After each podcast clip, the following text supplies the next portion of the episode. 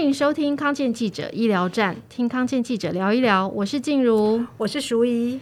今天我们请到了一位推广蔬食很有名的专家，就是台北医学大学工卫系的韩柏琛教授。那韩老师呢，都在 FB 还有 YouTube 的一些社群网站呢，分享他的饮食心得。那我们很荣幸的能够邀请韩老师来到我们康健的节目。我们来欢迎韩老师，欢迎韩老师。所以，静茹两位，大家好，老师好，非常欢迎韩老师来到我们的录音现场。我上过韩老师的课，我知道老师哦曾经有得过肝癌，那也转移过到肺部，但是后来都治疗好了。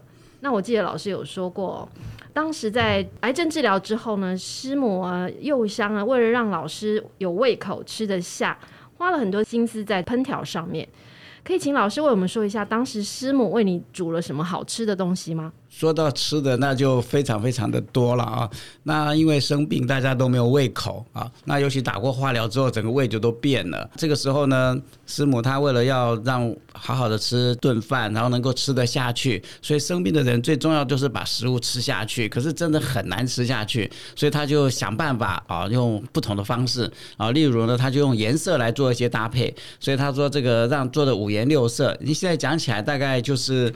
呃，我们讲的彩虹色，或者是讲九色。什么叫九个颜色呢？红橙黄绿蓝靛紫，就七色，加上黑白就是九个颜色。哦、所以我们的菜里面呢就有九个颜色，它就叫色诱你 啊。那色诱你，所以让你看的这样子，哎呀，这个满心欢喜，这个很像都很好，对，食指大动，所以就觉得哎呀，这很好吃，就用这个方式让自己增加食欲啊，这是一个。另外呢，就是在这个菜色上面呢，他做了很多的巧思啊，那个巧思的很多的变化啊，这个就一般。上我们都看不到的啊！过去在跟康健出了两本书，一个叫《排毒蔬食盛宴》，一个叫做《真原味的实践》啊，这 Part Two 啊。所以他这两本书有一百道食谱啊，就教大家怎么用这样子的东西来吃，又健康又美味又养眼啊。所以这是这个做菜的一个理念，重点是要很简单，又要很美味。那这样子呢，就让。做的人不会很辛苦，所以很多的读者就买了这些书之后，很容易一样画葫芦呢，他就可以做出很美味的菜了啊！所以那个时候呢，我是。在这样子吃的这样子很认真吃的他的这样子的的舒适，那这个舒适的舒是舒服的舒，啊，这个有代表一种心境啊，不是纯粹吃蔬菜而已啊，是舒服，就是一种灯光美、气氛加，这个颜色美丽，然后心情愉悦，然后感恩的心来吃这些食物，所以它那个能量那种感觉是不一样的啊，不知道大家能不能体会这些食物呢？经过这样子烹调之后呢，那就让我每天能够。均衡不一样的东西大量吃进去，那这个蔬食有个特色，就是大概蔬菜根茎类的比例比较多，大概有七八成，那两成大概是肉，但是鱼啊、鸡肉等等，它烹调的方式就比较简单，不用油炸的或者是卤的或者是煎的等等，所以说把对健康有害的因素降到最低，是啊，让食物的原来的味道跟营养能够摄取最大。嗯，我也很惊讶，我在做了二十五次化疗。我的白血球都没有掉过。哇，真厉害！对对对，所以我是想，哎，到底是做了什么事呢？那也许就是这些食物做的很周到啊，所以让我能够控制的这么好。对，能够能够这样做到这些，所以这是我这个时候我太太做的菜的一些的一个大概的原则跟逻辑。对，我记得好像老师有形容过说，就有点类似什么五行的这样子的蔬果，然后做出来的菜真的。很视觉上很大的享受，就很像一幅画、一首诗啊，然后境意境菜，对，一些五味俱全，然后视觉上真的是看起来。我举个例子了哈，好不好？这样大家比较有感觉。比如说你这个高丽菜，大家说高丽菜炒一炒，对不对？那我太太做的高丽菜是整颗高丽菜啊，把那个中间那个心把它挖掉，嗯，是不是就有点洞洞啦？对，把它把整颗高丽菜把它丢到锅子里面，热水。啊，滚水丢下去，然后过了几分钟就捞起来，就一颗高丽菜，再摆到盘子里面，然后那个洞洞呢就塞一些红色的东西，然后再弄一根那个像那个番茄啊，或小番茄或者是一个那个辣椒红色，所以那整颗呢就就一个直接一层一层的剥下来吃，或者蘸酱吃，摆盘好美哦。对对，你就可以想象了哈，那这道菜我叫高中红榜。还要取名字。对对对，所以每一道都要都要取名字。啊，所以这就是我刚刚讲的，就可以用这种很健康。样很简单，然后又赏心悦目的方式，所以我们要把那个菜的样子描述给大家听，是哦，原来是可以这样子。真的，嗯、老师哦，有师母的照顾跟陪伴，真的好幸福哦，而且哦，很有口福，吃的这个师母几十年的菜，真的让人家羡慕。嗯，老师真的很有福气，托大家的福。不过我们也知道、哦，后来师母有生病，然后也过世了。那老师心里有一些想法，但是我觉得老师都常常愿意把这个心里的想法跟我们大众分享哦。那老师可以大概说一下吗？师母是在我离癌八年后哈。我是二零零八年罹癌的嘛啊，那八年后呢，就二零一六年，那他就突然就发现得到胆管癌哈，嗯、那这个过程也很紧急，然后做一些处理之后，但是呢，处理也没有的那么幸运呐。我说这个过程没有那么幸运，所以后续呢就比较难照顾、难治疗。后来过了一年多就是过世了啊，所以就陪着他，所以我是从一个被照顾者变成照顾者，所以那个整个过程就看得出来。那当年他给我吃的那些东西呢？我也做不出来啊，我也做不出来啊。那另外一个呢，就是就算我准备了一些食物，味道等等是符合他的需求，那我发现也没有做到了哈。那另外呢，我现在常常在忏悔的一件事，就是其实我太太生前她跟我就已经跟我讲过一句话，她因为夫妻嘛难免有抱怨，她就说她对我的付出是十分，嗯啊，可是我们对她呢，并没有那么的。十分或者是有限，所以呢，他在生前就已经觉得啊，你这个先生不行，这个孩子也不行，就觉得大家都他这么投入照顾我们，可是我们却对他的没有那么的用心呐。说实在啊，那当然我们那时候也不以为然，觉得你怎么这样说我呢？可是真的到他生病的时候，我们来照顾的时候，发现我只用了三分。嗯，好，因为这里面有很多的，比如说工作，你要把工作放一边啊，然后大部分时间去照顾他呢，还是他当年工作放的大部分来照顾我呢？嗯，所以这个中间就完全不一样的状态跟个人的那个选择。现在回想起来，真的我们是只用了三分力，所以是很对不起他啊。他是用十分来照顾我们，这第一个。第二个呢，因为每个人状况病情也不一样，嗯，啊不一样，所以。他有些东西能吃，有些不能吃，那我也做不出那样东西。所以其实，因为病痛是很痛苦的事情，所以有时候就算美食当前，也未必吃得下了。嗯、所以这里面还有牵涉到很多个人病人对生病的那种态度。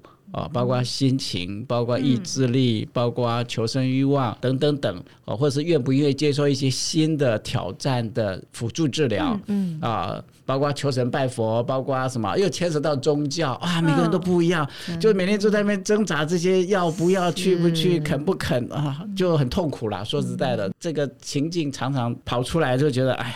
总会这样子，但是呢，他以前做的这些饭菜我没做到哈，或者是我们做的也没有办法呈现出来啊。当然时间上也不太允许，因为他大部分时间都在住院呢。我自己大部分时间都没有在住院，十天看到回家，回家之后就在家了，就煮给我吃啊什么，那也能够行动自如。要去做化疗，就住院一个晚上，第二天就回来了，是，所以中途还蛮顺利的啊。所以师母照顾啊，他就在发发发烧发炎，然后又做这个治疗。这个治疗的那个哦，所以看到那些，这所以真的大家一定要好好照顾自己，真的不要生病，生病到医院就没完全没有尊严，完全是很惨的一个状况。所以平常把自己养好哈，把自己养好。所以我们如果有机会，我们愿意跟大家多分享一些不同的内容，从各方面啊。老师这些年一直在推广比较健康无毒的烹调，还有包括你女儿啊，跟你现在都会照着太太的食谱去做，常常在脸书上看你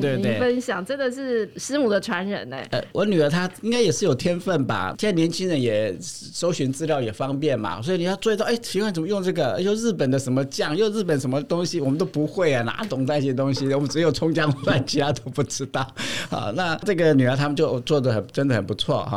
那我呢，是因为我从小就会做菜了哈。那我妈妈在做的时候，在我好奇，我喜欢看嘛，啊，看看就这样咚咚咚咚，所以做任何事情都有个逻辑嘛，嗯，啊，然后看就加这个加这个加这个，那最重要是你那个火候怎么控制嘛，啊，再就调味嘛。后来呢，比较勇敢的就自己下手，自己去试。那太太走之后呢，因为过去我家常常请客，所以那时候我们很喜欢请客。那我就在旁边看嘛，因为他煮什么，然后买什么菜，有时候陪他去啊。有时候他在做做的时候呢，我就要负责上桌的时候，我就要开始跟大家介绍这个菜啊。是是。所以我就大概多少也一直在一说一唱，然后他就来解释，那我就在唱。那我吃的时候呢，我就第一个尝到味道。那尝到味道之后呢，我会想，哎，这个味道是比如说是甜的，那我在想会不会加点。别的味道又加上去，我会用很不同的新香料跟油嘛，嗯、所以我说，哎，这个油再加个这个油，哎，再加这个油，那个菜的味道又变了，跟做实验一样。对对，做实验一样，因为我本来就是做实验的，就本来就做化学实验的，啊，所以就做的时候，哎，就就变得你会很多的创意啊，或者是很多的变化，所以这个时候呢，我们就知道自己的火候、手工都有。啊。可是你如果把步骤也弄清楚、都简单化之后呢，基本上就不会太差了。那加上。最后的摆盘，那如果说在过程又有点变化，就像刚刚讲高丽菜，你会这样想，那个菜就会又会变得不一样。不是每一家的高丽菜，要不然就地瓜叶，要不然就什么要炒一炒，每一家都一煎一煎，就这样。所以，因为他也不在了嘛，我们就必须自己煮嘛。对啊，啊，所以现在女儿都在上班啊，所以我现在变成家庭主妇啦。听说老师后来的家就变成这个韩家私房菜，你和女儿还出版了《穿越时空的美味笑容与爱》这本书。对，那老师，什么是你妇科师母最拿手的菜？我好想知道哦。一个叫红烧肉嘛。哦，oh, 所以你们到外面吃的什么控肉、红烧肉，然后一锅酱油、一锅汤汤水水，就是这样子红烧肉。但是我们家的红烧肉呢，都是冷锅，哦，oh? 无油、无水。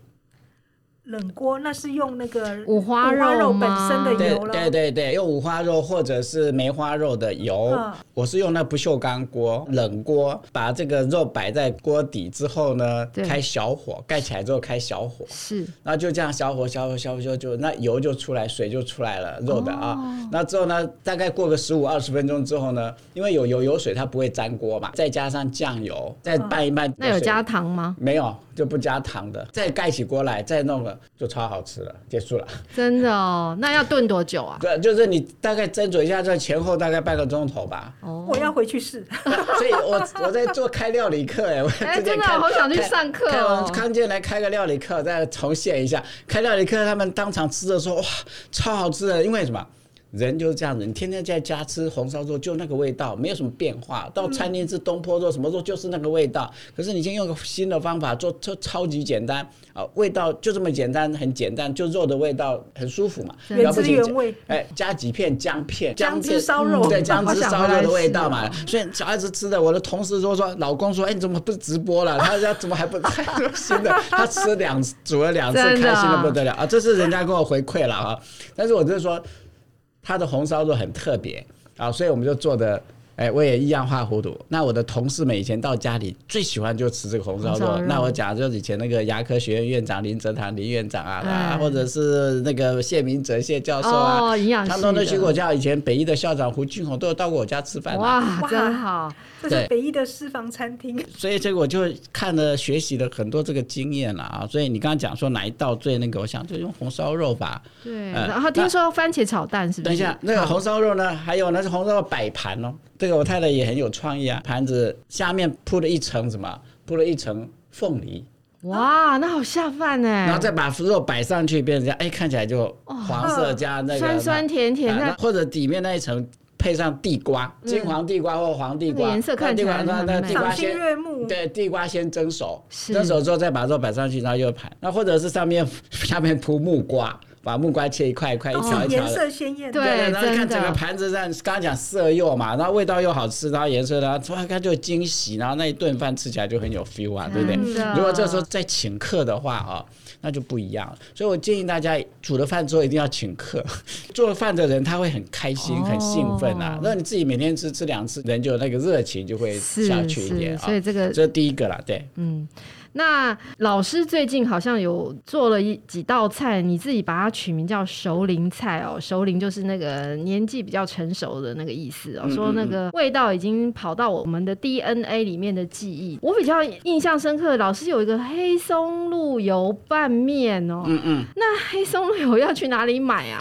我们可能都是肉燥拌面，对呀，黑松露油是什么东西啊？就是黑松露油啊，去哪里买啊？OK，没有好，是这样子，那一天就是，反正我女儿他们都大概七八点才下班嘛，那我现在比较早。比较可以，所以我就想今天晚上做什么呢？刚好家里有关庙面啊，或者是我学生做的那个什么香港的鸭子面啊，哈、嗯，那比较味道比较重。而刚好人家送了一些桂竹笋，冰箱又有那个水莲，好吧，我说那今天来搞一下那个不一样的东西，我就把面啊之后呢加加什么味道呢？其实面很简单，你只要加一点葱花，加一点好的白芝麻油拌一拌就很棒了，哦、超香的。啊，这个是很简单，所以我在。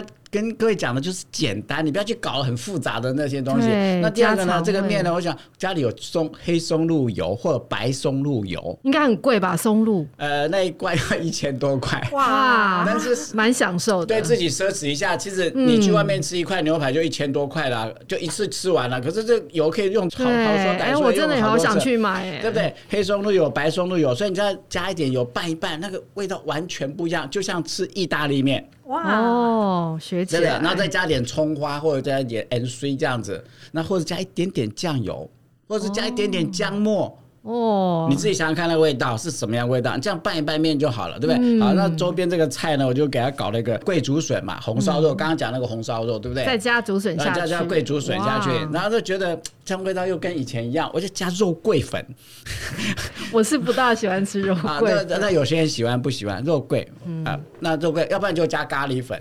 哦，那对对，人家所以这些新香料很重要，新香料会把你原来的菜就提升到另外一个境界，那味道全部改变了。有没有很简单？有没有很难？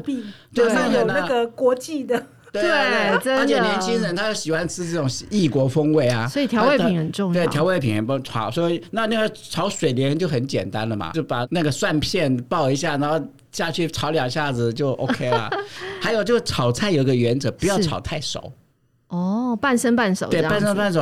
所以我的炒菜的原则也是凉锅加油加葱姜蒜，然后呢把这个菜丢下去，加一点点水盖起来。那凉锅的作用是什么？就慢慢加温，不要一下去就烧焦了，或者是你那个火候。哦、所以你凉锅等那个锅子的边缘开始有水汽冒出来的时候呢，嗯、如果说冒烟了，大概就好了。那好了，打开拌一拌，油再淋上去。哦，这个时候都是叫水煮法一样嘛。嗯、再把油淋上去，再把盐撒上去，再把你想加的任何你想的调味料加加拌一拌，好了。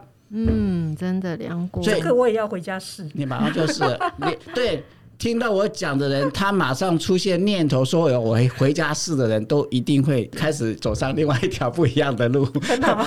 对，因为很简单，所以我才会说我说的一口好菜你们做。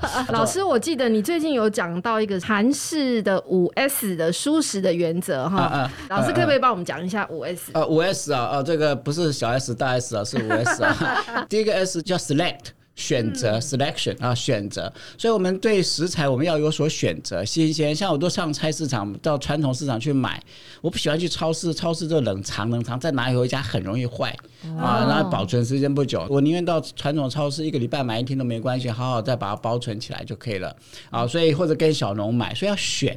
东西要好，不要怕麻烦啊！挑出来的东西其实食材好、新鲜，吃起来随便煮都好吃。真的。啊，这第一点。啊，第二点呢，就是吃饭的呢，这个要 slow 啊，就慢慢吃啊，不要这个。要因为现在人吃饭都太赶了，然后要细嚼慢咽，要嚼三十下、四十下，然后让我们的唾液、让我们的消化酵素慢慢运作，等等等，我，这大家都懂嘛。嗯、第三个呢，就是要 small，不用吃那么多啦，少量多餐，或者是量不要准备那么多，就是现在人吃太多了哈，所以这是养生的原则，small 少啊小啊。嗯、第四个呢，就是简单 simple 啊，各位刚刚听我讲的时候是不是很简单？烹调很简单啊，这个搭配很简单，过程。程很简单，所以呢，保持更多的营养在里面，嗯、让简单啊。所以你看，一直卤，一直卤，一直卤，一直一直干嘛干嘛，其实油炸那个对我们身体都某一个程度的负担，而且营养流失。第五个呢，叫 smile，带着微笑、愉快的心情去吃这一顿餐，感谢家人为我们做的这顿餐。所以在我的新书啊，那本书叫做《韩教授与三个女人的料理》，真的哦，对对，就是你刚刚讲的。两个女儿，对对对，最近又出，对，那那就是穿越时空的料理与爱啊的这个，那其实就是把师母以前。没有发表过的那些，我都把它收集了，然后加上我做的，加上女儿做的，就变成这本书。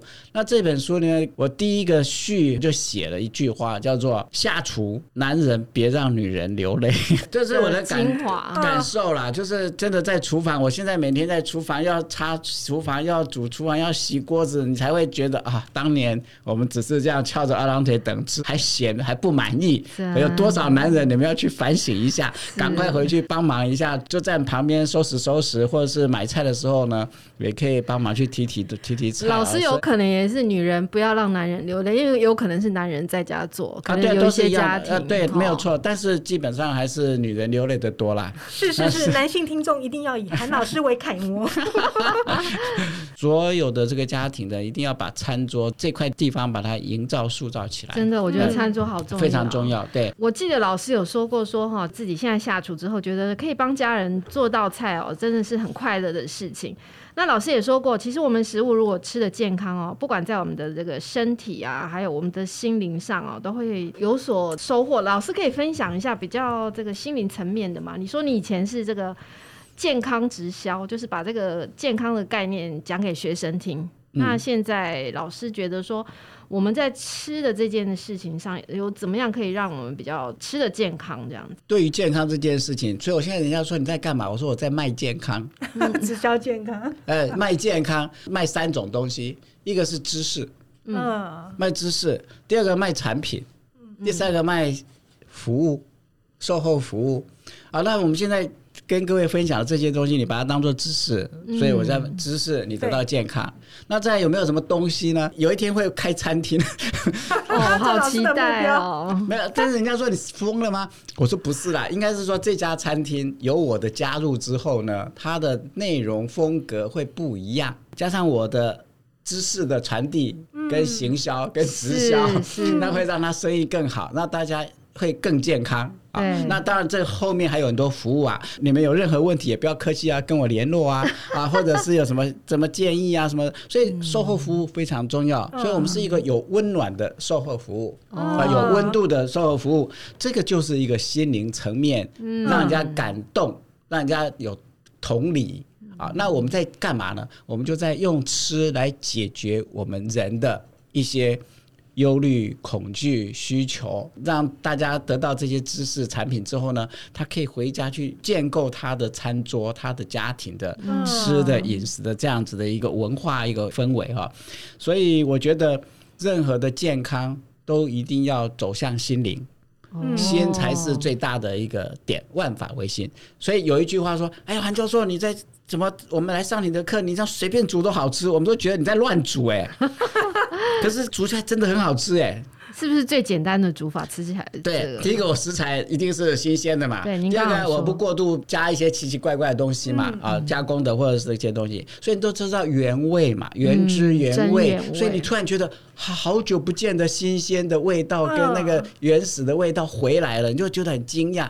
其实第三个呢，就是我做的时候呢，我是真的是想要把这个。菜做好给你们吃的，把心放进去，把爱放下去，食物也感受感受到了，所以这个是一个念力的力量，真的想要让你们吃到、做到，怎么学到这些东西，所以我真的是出发于这个内心，希望你们都能够这样子，所以那个力量。它就可以让这个食物增加百分之三十的好吃的呢。真的，这不是我讲的，这有论述啊。古人的讲的菜跟香很类似啊。呃，对啊，应该是就是刚刚讲那个情境嘛。所以我有一篇文章是说，有一个餐厅呢，哇，这个生意好的不得了，那老板觉得这个大厨。这个应该把 SOP 通通交出来之后呢，他就不用花那么多钱请他，你知道吗？后来这个大厨真的就把那个 SOP 都交出来之后呢，就请大厨走了，或者换另外一个大厨，就照着 SOP 做，从此生意一落千丈。还是有差别，有差别。为什么？大厨的心不一样。嗯，我用什么心来煮这餐饭？所以我刚刚讲，我太太煮的那个心，跟我又我煮给他的心，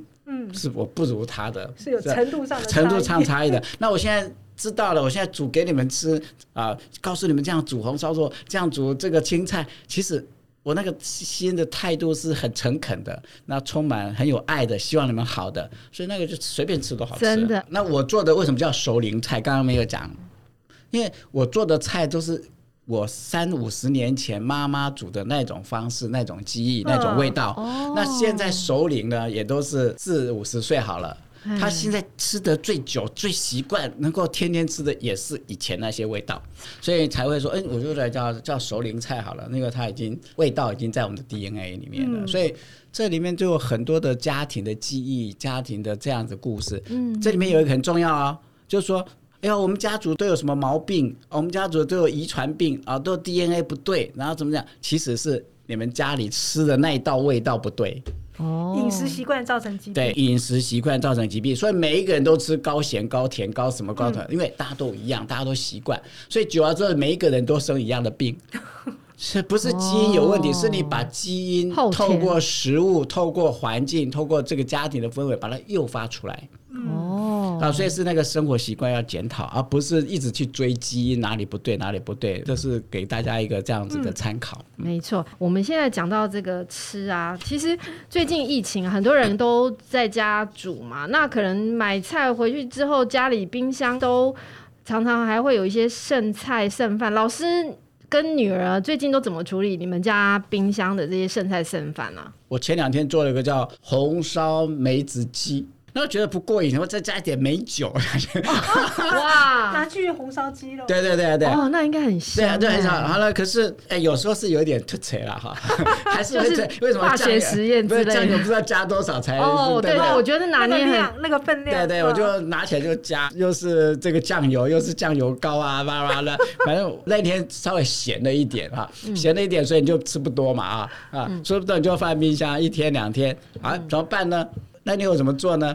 我就做了一个面条，再把那个鸡肉再加到面条里面，再烫几样综合式的那个生菜，又绿又白又面又这个鸡，然后再把它搅一搅拌一拌，不行，超好吃的。昨天晚上做的，所以这个旧的饭菜你不要再把它热了，只吃它而已，你可以把新的东西把它融在一起，再变成另外一道，给它新的生命。对对对对对。哎，淑仪，那我要赶快去买那个梅子酱，我觉得梅子酱在夏天真的还蛮开胃的。嗯，一定要买紫苏梅，我最喜欢。喜欢吃紫苏梅，紫苏还可以去湿利水哦，太好了！紫苏梅，对，而且紫苏在这次新冠肺炎里面也是很热门的抗疫的哦，对，有这个效果，那真的可以去选紫苏梅。对，其实都很简单啊。那柠檬大家都要吃柠檬，一天天喝柠檬水多无趣啊！你就在刚刚讲那个做菜里面，柠檬挤个汁上去，在菜里面拌一拌，就味道都完全另外一个风味了啊！所以其实蛮简单的啦，嗯啊，所以听我讲说，应该大家已经可以做。好几道出来了，对，